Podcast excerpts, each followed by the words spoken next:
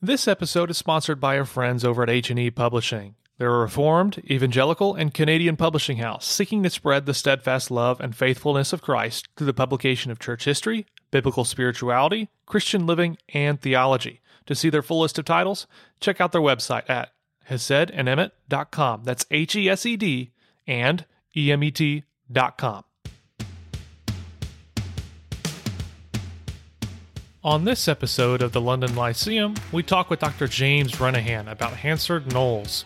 We cover topics like who is Knollys? What kind of theological contributions did he make? Uh, what did he think of confessionalism and piety? And other questions like this. As always, if you have thoughts about the show, or episodes, or ideas just in general, hit us up on Twitter, Facebook, Instagram, or email us at contact at thelondonlyceum.com. We love hearing from our listeners. Now, for the only analytic, Baptist, and confessional podcast on the planet, we think this one's going to get you thinking. I'd like to welcome all of our listeners to another episode of the London Lyceum, where we try to encourage our listeners to think both deeply and clearly about issues, uh, especially those that are theological in nature, uh, though we tie in a lot of history and philosophy and different things into that. Um, I'm one of your hosts, Jordan Steffaniak. And I'm your other host, Brandon Askew. And today we have the pleasure to introduce to you Dr. James Renihan. And we're going to talk about one of the original, I guess, particular Baptist or Baptistic Congregationalist, whatever your preferred terminology is for that group, uh, Hanserd Knollys. And Dr. Renihan, I guess I'll let you introduce yourself. Think, you know, 30, 30 to 60 seconds, just who you are, where you're at, what you're doing, uh, before we get into talking about uh, this figure. Sure, thanks. Uh, appreciate the opportunity to be with you guys uh, today. Um, I am president of IRBS Theological Seminary in Mansfield, Texas. Um, we've been here for just exactly two years. Um, before that, for 20 years, I was uh, the dean of the Institute of Reformed Baptist Studies at Westminster Seminary in California. Um, and before that, I was a church planting pastor in my hometown in Massachusetts. Um, my been married to my wife for 42 years, and we have uh, five grown adult children and 11 grandchildren, and um, seeking to serve Christ as best we can. Massachusetts, Texas, and California. That's quite the uh, range of locations. Yeah. Well, um, we, of course, we both grew up there. And um, I've also pastored in New York, state, upstate New York, and then uh, went to school in uh, New Jersey. And we lived in Wisconsin while I was doing my PhD in Illinois. So we've been around a little bit, but the longest in, in our marriage, the longest we lived anywhere was 20 years in Southern California, uh, in San Diego County. And uh, can't, can't beat that. Awesome. And I noticed you've got your Doctrine and Devotion shirt on. So you're you're repping Joe and Jimmy on, on, our podcast. I don't know how I feel about that. yeah, it's of course it's not video, and I just happened to put it on this morning. But uh, love those guys. That's awesome. They're, so they're before we get into Knollys, I, I had to go YouTube it before our interview to make sure I was pronouncing it right. So maybe you can teach us how to pronounce his name because it, the way it looks, it would be kind of like a Canalis or something. Yeah, yeah, yeah, yeah, yeah. Well, of course, this is one of those. Uh, it, it, has a silent K at the beginning, which is not unusual in in English.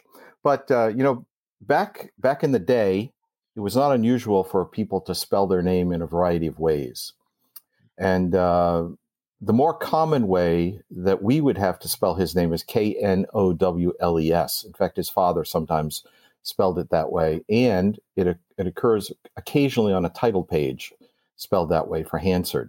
Uh, his name also appears in a couple of other different forms, but the reason that we can be sure that it's Knowles, not only because K N O W L E S is pronounced that way today, but on the analogy of another very famous uh, English uh, 17th century Englishman and that's Samuel Pepys, P E Y, I'm sorry, P E P Y S, the diarist who uh, he was um, uh, in the uh, secretary to the Navy under Charles II, and uh, I, I, think his diary is 12 volumes long. I have copies of it here. Wow. Uh, he he's quite uh, he was quite a cad. He was a, a, a, wicked man, but at the same time, his diary is important because it gives us uh, an insight into certain aspects of political and social life in the 17th century. But his name is pronounced Pepys, not Pepys. So it's Knowles, not Knollys. All right. So I guess we can just start with some you know biographical information on Knollys. So maybe just walk us through um, you know his childhood, his conversion story, if we know anything about that, and then you know where he went to school and just who Knollys the man is before we get into more theological discussion. Yeah, um, well, he has an interesting life. Both his father and grandfather were um, uh, ministers in the Church of England, and uh, of course, he ended up being a minister in the Church of England as well. They were from Lincolnshire, which is on the uh, east coast of Great Britain, um, just south of Yorkshire. Um, he the his his the year of his birth is in dispute. Um, he he wrote an autobiography, brief. I reread it the other day. Um, that only goes up through 1672 and then for some reason he he didn't complete it. But when he died, William Kiffin uh, published it with a little bit of an addenda, not much.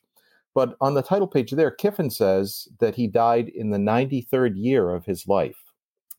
And we know that he died in 1691, which would mean that he was born in 1598. However, um, even even I thought that that was unusual because he went up to Cambridge around 1629, late 1620s. Uh, and if he were born in 16, uh, 1598, he would have been almost 30 years old when he went up to Cambridge, which is very late in life. Uh, more, more commonly, a teenager would go to one of the universities. And so it has been more recently suggested that he was born in 1609. Uh, that makes sense with the, the, the time at Cambridge University but it also doesn't make sense with Kiffin's statement that he died in the 93rd year of his age. So, so I don't know. Either way, he was an old man. Whether he was 82 or 93 when he died in, in 1691, he was an old man. It, it was unusual. Even today, it's unusual to meet somebody in their 90s.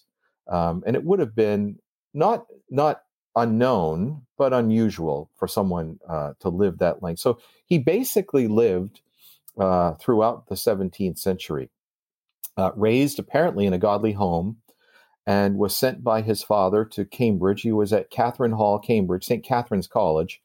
Uh, Richard Sibbes was the master of the college while Knollys was there, and Thomas Goodwin was one of the fellows of the college while he was there. Now, that's not saying that he had any personal relationship with Sibbes or Goodwin, but it gives you a flavor of what St. Catherine's was about when Knollys was there. It was a, a Puritan oriented college within the Church of England.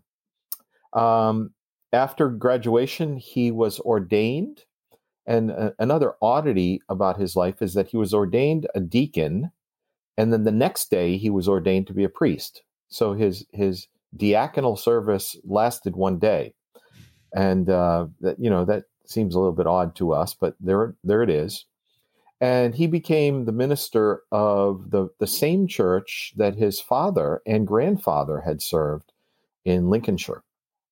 And he was there for uh, a while, but um, he had growing Puritan sympathies, and he came to reject some of the uh, what we would call the Laudian innovations now, let me explain that term. William Laud was appointed to be the Archbishop of Canterbury by James, uh, Charles I.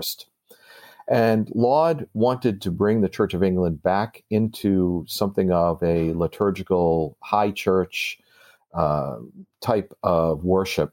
Uh, he didn't like Puritanism. He didn't like uh, the, the simplicity of Puritan worship. And so he instituted a variety of practices or tried to reinstitute those practices and the Puritans uh, strongly objected. And Knollys was one who he couldn't wear the surplice. The surplice was a white outer garment that uh, the priest would wear during the worship service.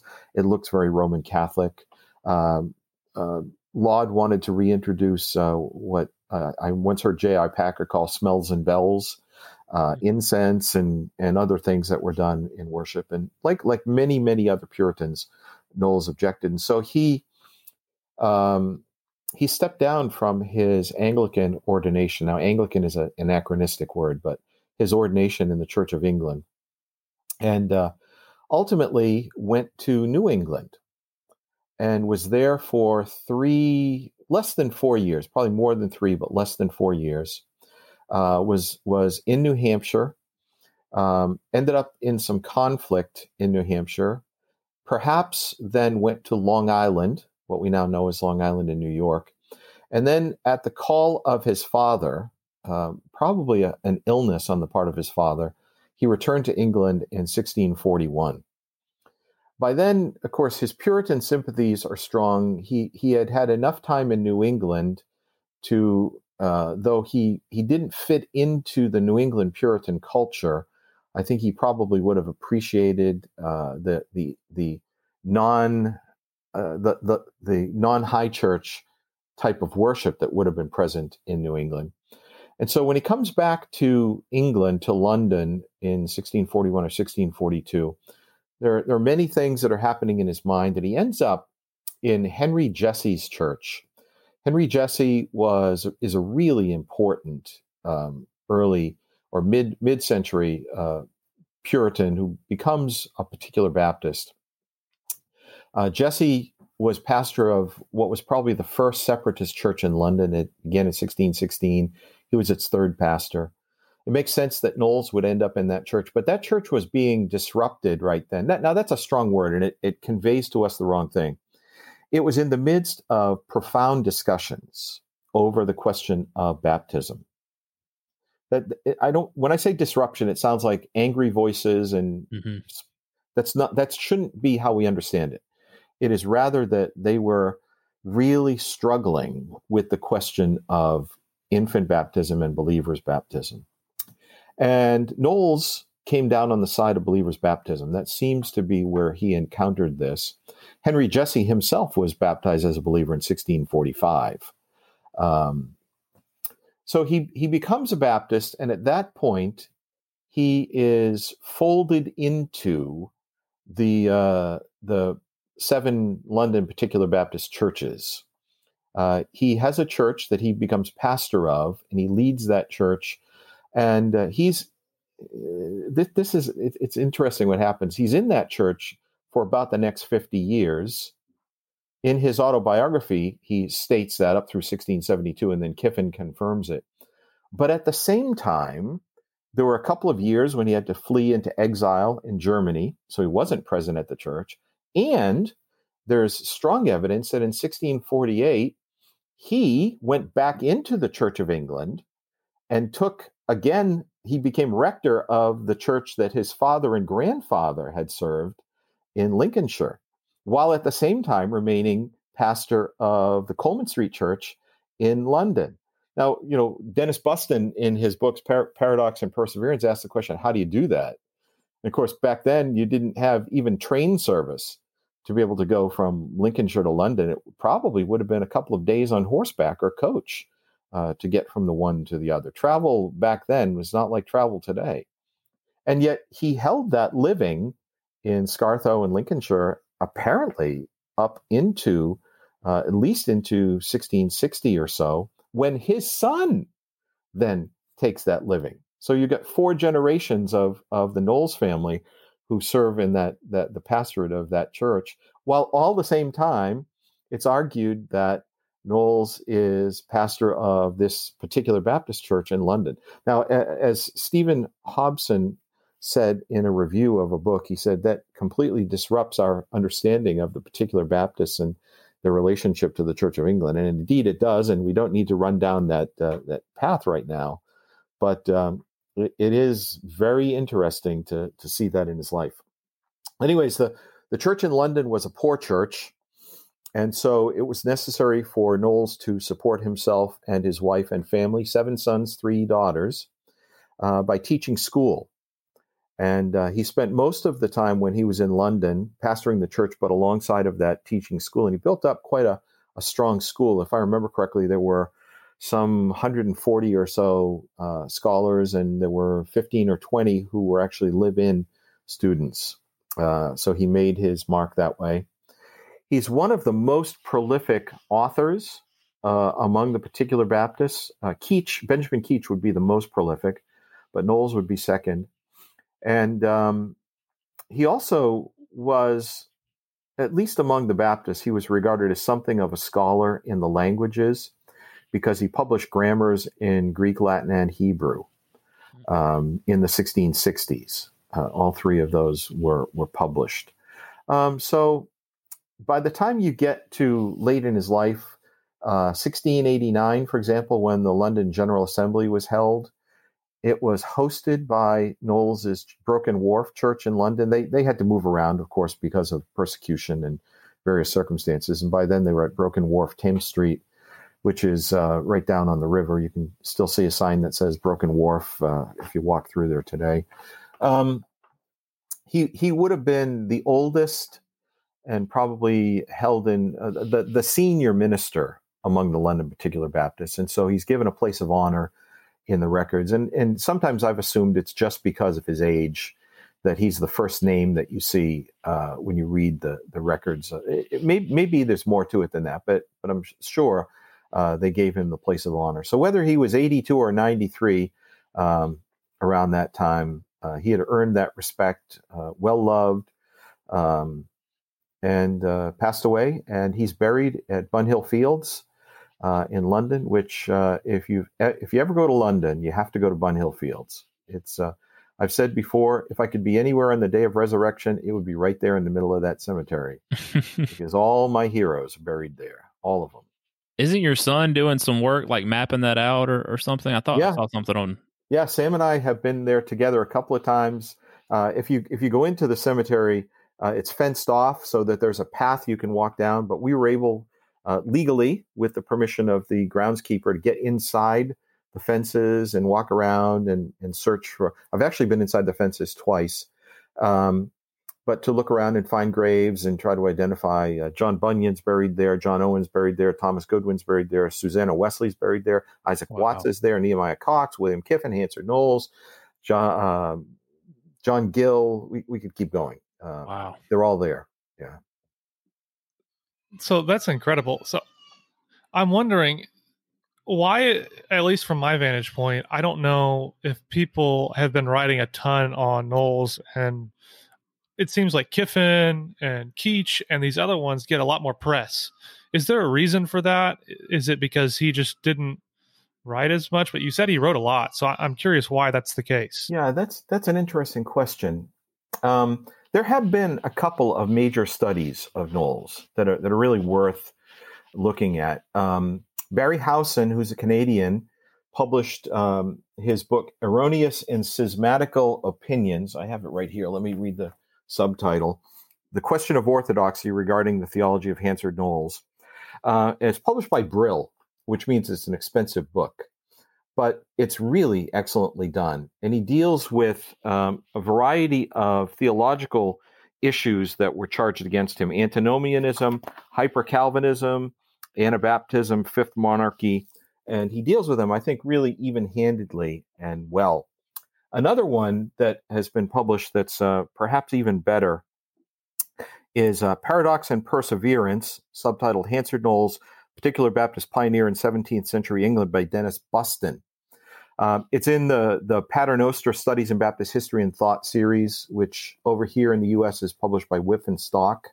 Same series that my Edification of Beauty is published in.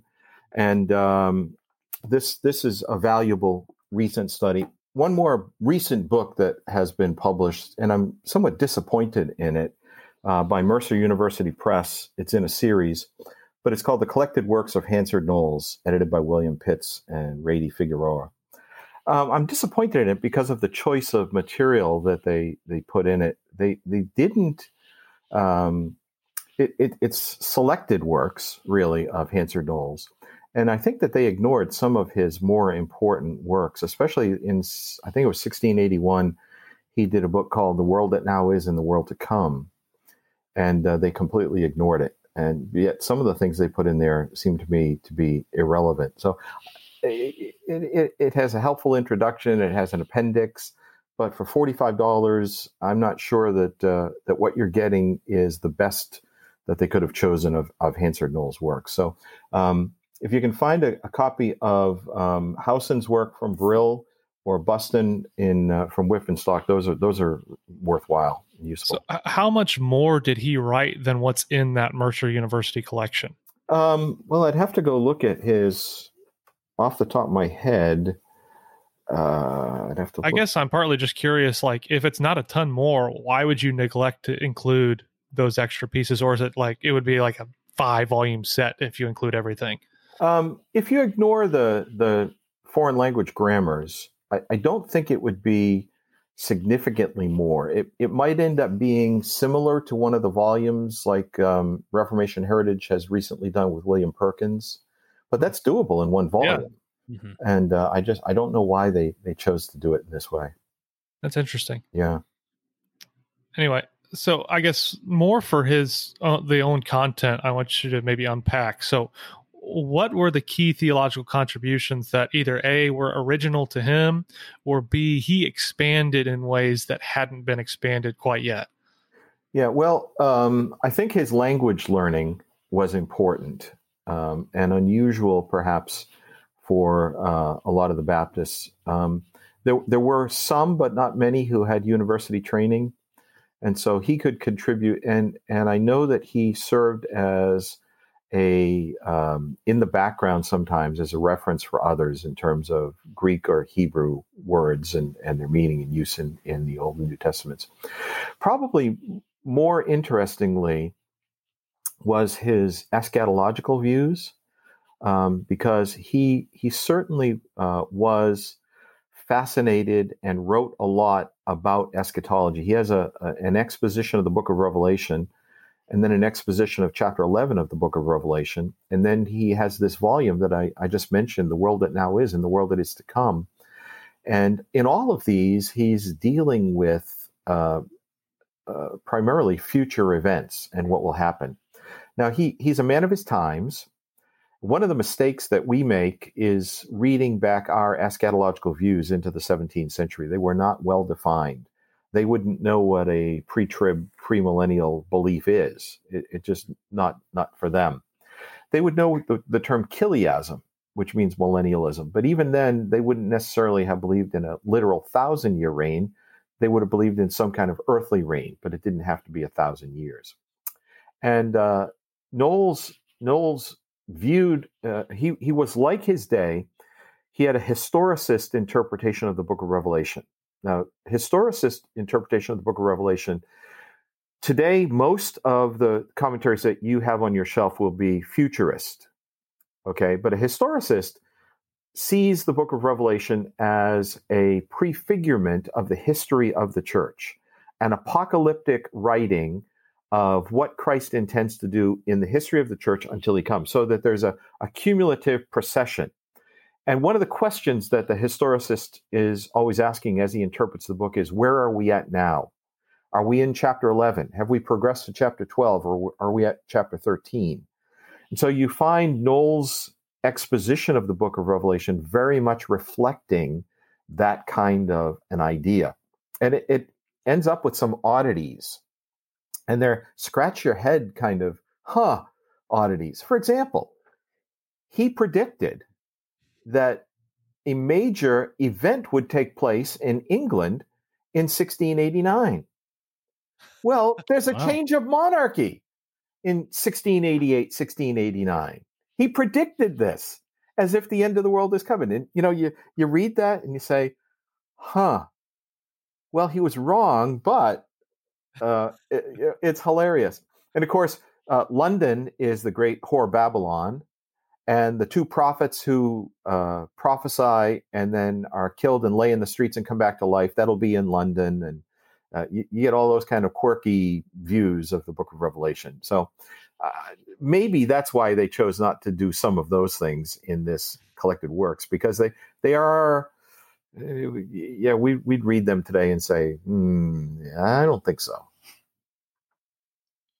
Did he have any I guess you'd say conversation partners, like people that he debated back and forth with, whether that be other Baptists or maybe Presbyterians or or Congregationalists that um, over different ecclesiological issues or whatever it may be. Yeah, that that's an interesting question. I would say more so in the 1640s than later, and of course that's because in the 1650s uh, you, you, have an attempt at uh, comprehension. Uh, during the, the Cromwellian period, uh, the, the Congregationalists and the particular Baptists, and to some degree the Presbyterians, are trying to find common ground and work together. 1640s isn't like that. And once you get to the restoration of Charles II in 1660, all bets are off because persecution comes on everybody. Hmm. Okay. But in the 1640s, you see that. When he returned from New England uh, in 1641, he was helped by a physician, a Presbyterian physician named John Bastwick. But by the time you get to 1645, he's writing against Bastwick because Bastwick represents a high Presbyterian view, and Knollys is representing an independent congregational view. Uh, in fact, it's interesting the, the language that is used, very, very evocative language.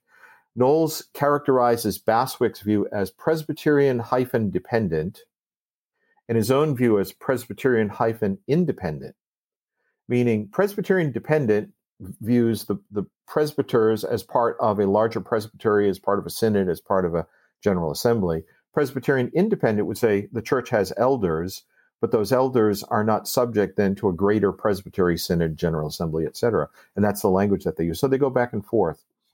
He was called before the Westminster Assembly for some of his preaching. Um, he was not particularly given to uh, controversy in the way that some others were. So, apart from interacting with Bastwick, um, I don't think that there's very much in which he's going back and forth with with any particular individual about. But I think that that's also due to the the circumstances of the 16 after 1649. The the, the mm. circumstances are very different. That's helpful. I think one of the things that's most interesting about Knollys is that you know his lifespan um, you know he was he was an adult for both the first London confession and he was still alive when the second London um, was drafted and then released about a decade later. So, um, what is his relationship to those specific confessions, but also just confessionalism in general? Like, how how would he have viewed um, the way a church um, should use a confession of faith? Yeah, um, that's good. Um, he he becomes important w- with the 1646 edition because he interacts with um, Daniel Featley just in terms of acknowledging that some of the things that were written in the 1644 were not well stated and had to be corrected. Um, so you see, his name appears as one of the signatories in 1646 and then again in 1651. And because of his university training and background, and, and probably his age as well, he would have he was at least eight years older than Kiffin, and perhaps even uh, 16, 17, 18 years older than Kiffin, if, if 1598 is his his birth date. So he's he becomes one of the senior men in the particular Baptist circles in London and gets a, a level of respect for that. So he's certainly involved in the first London. Um, as I said, he's very important in, in terms of Second London because his name appears first in the list of uh, those who were present at the 1689 General Assembly. His church was the the host church. I don't know what that means. I, they I don't know if whatever place they were renting for their worship, if that's where the assembly met. There's a hundred men, more than a hundred who came. Uh, where did they meet? Don't know. But he's he's very much involved in that and uh, he makes occasional reference uh, to Second London in his writings. Once, maybe once, once maybe twice. Um, he he would have been part along with uh, well. I don't know. I don't remember that Knollys specifically addresses the confession of. I'm, I'm sorry, the question of subscription to a confession, but Kiffin does, and Kiffin viewed um, it's it's an interesting story that would take too long to explain, but circumstances were such that Kiffin had to weigh in on this question. And when he did, he said that it would be hypocrisy. He used very strong language hypocrisy to say that you believed one thing, but actually believed something different. And so um, Knollys, I'm sure, would have agreed with Kiffin that this, this was the uh, the commitment of those men. They, they were putting their lives on the line, in a sense, by publishing their confessions of faith un, in a period of persecution for both 1646 and 1677. Um, you had to mean what you said. Yeah. What a what a con- sorry, Jordan? Just a quick follow up, and then you can. Would a confession have been used in any way as a a teaching tool in the life of the church during this time, or is that you know that's how it's used a lot today? That's the reason I ask. I didn't know if that was a practice back then or if that was a later development. Yeah, um, in Bristol, Broadmead, Bristol, which was one of the important early churches, there's actually, and I have photographs of the manuscript. There's a manuscript by by one of the pastors, Thomas Hardcastle, that is that works its way through the entire Westminster Shorter Catechism, uh, and it was sermons that he preached uh, okay. in order to instruct the people. Now, when he gets to baptism, of course, he's a Baptist, uh, but he he preceded the Baptist Catechism. He, he was doing these long before the Baptist Catechism was written, so the only catechism available was Westminster. The reason that there is a Baptist catechism is that the General Assembly in London determined that families needed to have such a document in order to be able to train their children. Um, when there are a couple of instances where men came out of the Arminian or General Baptist churches to join particular Baptist churches, and they were asked to subscribe to the Second London Confession in order to demonstrate their orthodoxy. So, certainly, the confessions had a living role in the life of the churches. Yeah. Thank you. Yeah, that's good. So, maybe I, I want to ask a question, I guess, about his understanding of piety. So, I know guys like R. Scott Clark have written that the Reformed have a very specific understanding of piety and what that looks like in the individual Christian life, what that looks like in the church's life, centered around the ordinary means of grace. So, is Knollys is he in that type of trajectory of understanding piety alongside how the more traditional reform would understand it and how is that somewhat different i guess from our contemporary piety which seems almost hyper individualistic on your own personal prayer time, personal Bible reading, and is almost divorced from the local church context. Yeah. Um, Dr. Clark was my neighbor when I lived in Escondido, and uh, we were friends. Um, but I think that sometimes Dr. Clark um, paints a picture that's a little bit more black and white than reality. And uh, I think Knollys' piety would exactly reflect the greater piety of Puritanism in its day. And of course, the uh, if I can put it this way, the air that they breathed was an air of the uh, the ordinary means of grace. That was uh, what what it was all about. And so that, you know, for example, in his autobiography, he mentions the fact that while he had to flee to Germany for a couple of years, the church continued to meet every week. That was important to him because that was a demonstration of the piety, the, the, the commitment of his church people. And so it certainly was centered around what we call the, the ordinary means of grace. Now, the reason that I say that um, it's not quite as black and white as sometimes it may seem to be is for example, the question of literacy in the 17th century. Um, it's very difficult to put some numbers on literacy, but one of the reasons that there was an increase in the ability to be able to read is that Puritanism wanted the Bible to be read in everyone's homes. And uh, one of the, the recommendations that was regularly made long preceding uh, anytime that Hanserd Knollys was uh, in ministry, certainly throughout the 17th century, and I'm, I'm thinking all the way back to the, the turn of the century at least, they wanted at least one person in every home, even if it was only a child, to be able to read so that the Bible could be read in the home.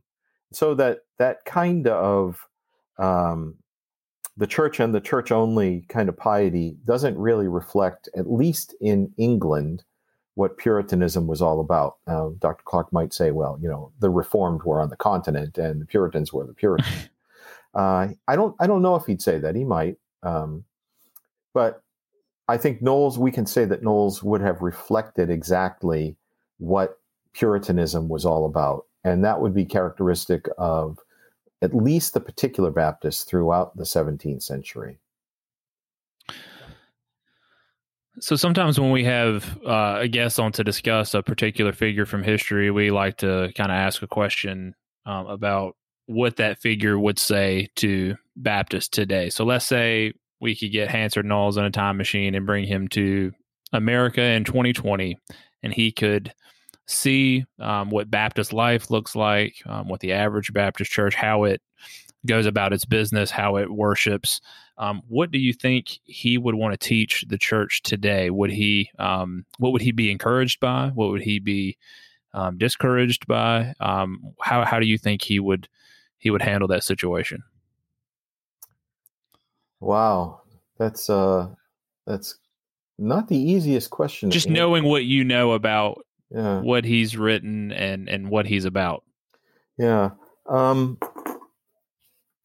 I would I would say, well, you mentioned worship. I think he would be very troubled by contemporary worship in churches. Um, even probably the use of musical instruments in worship.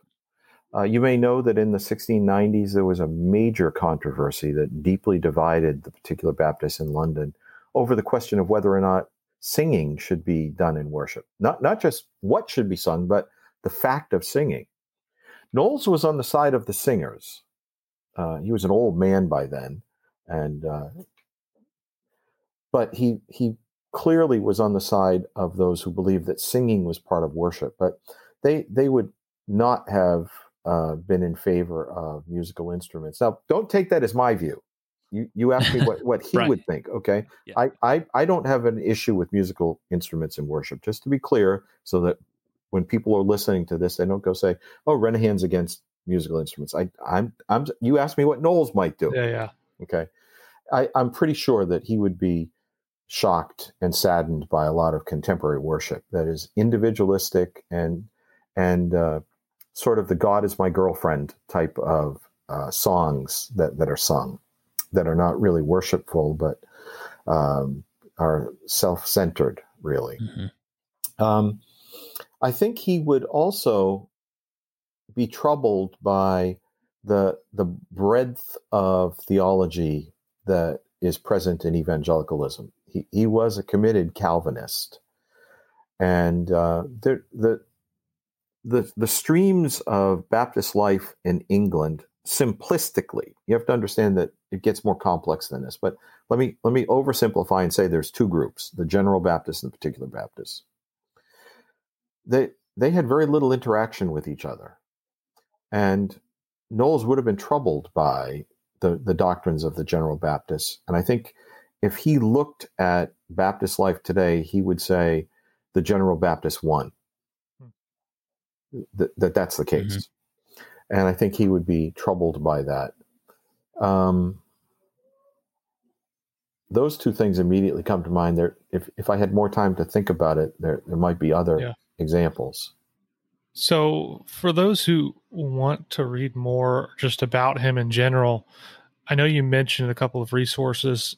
Are, are there any other maybe popular level resources on him that are good introductions? I know I saw, I think Michael Haykin has a new book on maybe Kiffen, Keach, and Knollys. I, I don't remember. It's three. Yeah, that's been out for about 20 years.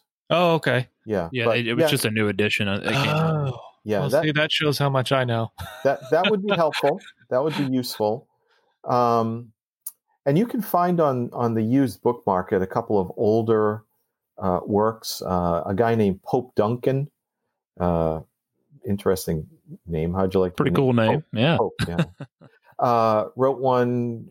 Uh, James Culross wrote another. I think the one by Duncan can actually be found on Google Books. Uh, James Culross, um, I think Baptist Press did that one probably 50, 60 years ago. Those are useful. and uh, readily available. In fact, the one by Culross, I, have seen places who are trying to give away copies because uh, they have so many. So if somebody could find those, those those would be useful. Um, and Michael Haykin's book. Um, that's about all that comes to mind right now. Got it. So for those who are listening, who they they want to keep up with what you're doing with what you're writing, I know we've done another episode with you on the First London Confession of Faith, and you're writing a commentary on it. I mean, I guess you, are probably doing multiple writing projects, I, I imagine. And as they come out, where is the best place for them to be able to keep up with with where the when these are coming out, where they're coming out, those type of things? Well, um, our administrators try to put this stuff on Facebook as it's coming out, and we we do have a Facebook page, IRBS Theological Seminary. Um, so they could look there. Uh, Founders Press is doing the the two volume set on the Confessions. Uh, the the Journal of the Institute of Reformed Baptist Studies is available through Amazon, and uh, RBAP Reformed Baptist Academic Press does a lot of my books. Uh, and you can go to RBAP. I think it's rbap.net and find things there. Uh, but Amazon has most most things. I don't know if they have everything, but they can find things there too. Good deal. Well, Brandon, do you have any other questions before we wrap up? I don't. Nope.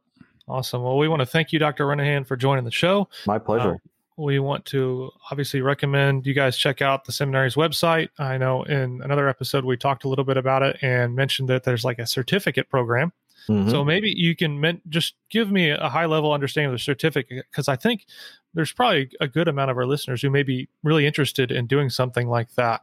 Yeah.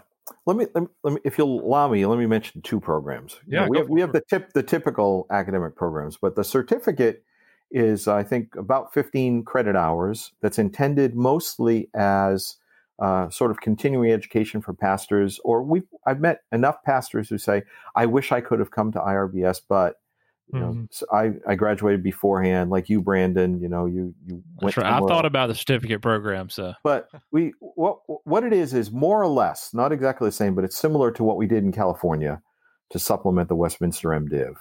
Uh, five of the six classes are available online. The one that isn't, that people would have to come to Mansfield for, is Dr. Dolezal's class uh, Intro to Philosophical Theology, which is taught in a week.